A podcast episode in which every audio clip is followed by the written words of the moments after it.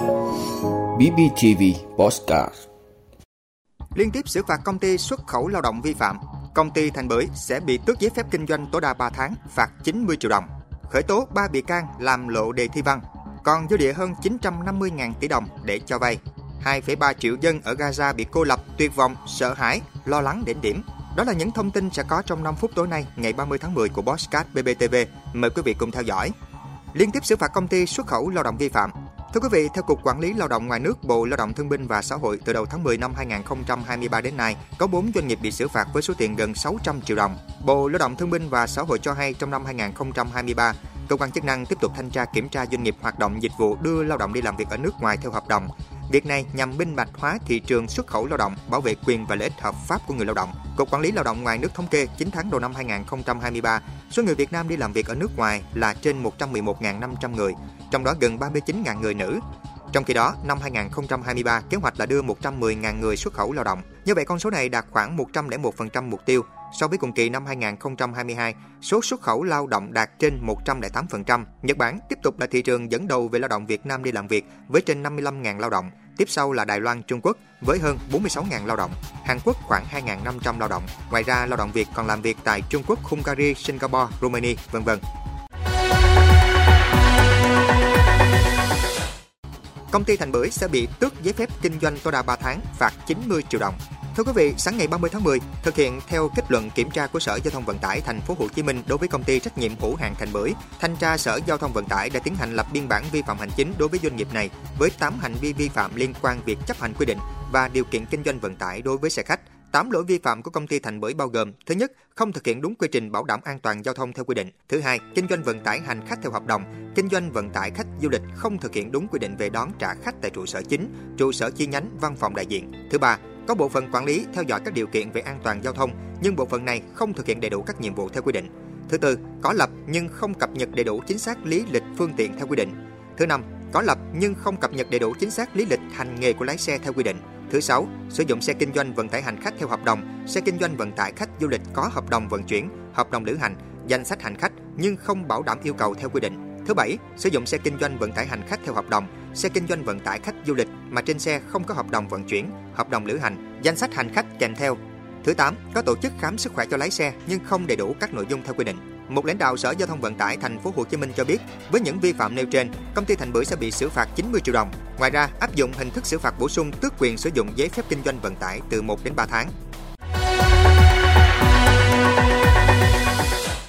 Khởi tố 3 bị can làm lộ đề thi văn Thưa quý vị, Công an tỉnh Cao Bằng vừa khởi tố 3 bị can về hành vi cố ý làm lộ bí mật nhà nước xảy ra trong kỳ thi tốt nghiệp trung học phổ thông năm nay tại thành phố Cao Bằng. Một đối tượng bị bắt tạm giam và hai đối tượng còn lại bị cấm đi khỏi nơi cư trú. Công an tỉnh cho rằng hành vi của các đối tượng dù không gây ảnh hưởng đến kết quả chung của kỳ thi, thế nhưng các đối tượng đã vi phạm quy định về bảo vệ bí mật nhà nước trong lĩnh vực giáo dục và đào tạo.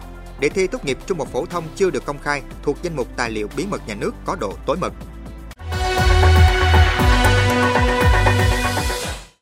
Còn dư địa hơn 950.000 tỷ đồng để cho vay. Thưa quý vị, theo Ngân hàng Nhà nước từ nay đến cuối năm còn hơn 950.000 tỷ đồng cung ứng cho vay để có thể đạt mục tiêu tăng trưởng tín dụng 14% cho cả năm. Theo số liệu được cập nhật vào ngày 24 tháng 10 vừa qua, mức tăng trưởng tín dụng toàn hệ thống là 6,81%. Trong đó từ tháng 5 trở lại đây đã tăng nhanh hơn, tín dụng đối với doanh nghiệp đạt gần 6,5 triệu tỷ đồng, chiếm trên 50% dư nợ toàn nền kinh tế. Nguyên nhân khiến tín dụng tăng trưởng chậm được ngân hàng nhà nước chỉ ra là do các yếu tố khách quan như cầu đầu tư, sản xuất kinh doanh, tiêu dùng giảm, một số khách hàng có nhu cầu nhưng chưa được vay vốn do chưa đáp ứng điều kiện vay vốn, nhất là nhóm doanh nghiệp nhỏ và vừa. Tác động từ khả năng hấp thụ tín dụng của nhóm bất động sản, ngân hàng nhà nước đã yêu cầu các ngân hàng thương mại phải báo cáo cụ thể tình hình cho vay, các vướng mắc để có giải pháp tháo gỡ. Song song với đó, các tổ chức tín dụng cũng phải tiếp tục nỗ lực giảm chi phí để mạnh các gói hỗ trợ tín dụng như gói 120.000 tỷ đồng cho nhà ở xã hội, nhà ở công nhân, gói 15.000 tỷ đồng với lĩnh vực lâm thủy sản và gói 20.000 tỷ đồng cho vay công nhân người lao động. 2,3 triệu dân ở Gaza bị cô lập, tuyệt vọng, sợ hãi, lo lắng đỉnh điểm. Thưa quý vị, cùng với những diễn biến lan rộng của cuộc chiến giữa Israel và Hamas, tình hình nhân đạo tại giải Gaza đang ngày càng trầm trọng. Thiếu nhu yếu phẩm, mất điện, bị cô lập với bên ngoài đang là tình cảnh của 2,3 triệu người dân tại giải Gaza. Ngày 29 tháng 10, hàng ngàn người dân Gaza đã phải đột nhập các nhà kho và trung tâm phân phát hàng cứu trợ của Liên Hiệp Quốc để tìm kiếm lương thực và nhu yếu phẩm.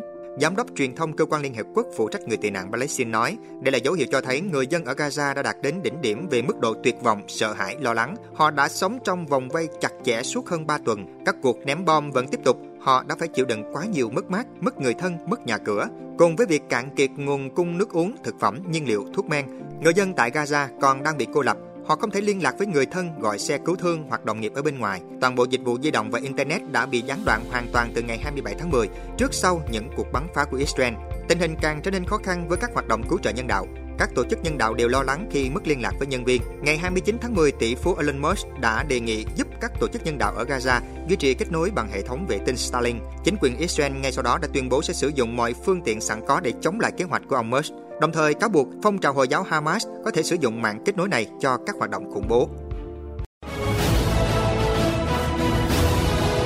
Vị đã luôn ủng hộ các chương trình của Đài Phát thanh truyền hình và báo Bình Phước. Nếu có nhu cầu đăng thông tin quảng cáo ra vặt, quý khách hàng vui lòng liên hệ phòng dịch vụ quảng cáo phát hành số điện thoại 02713 887065.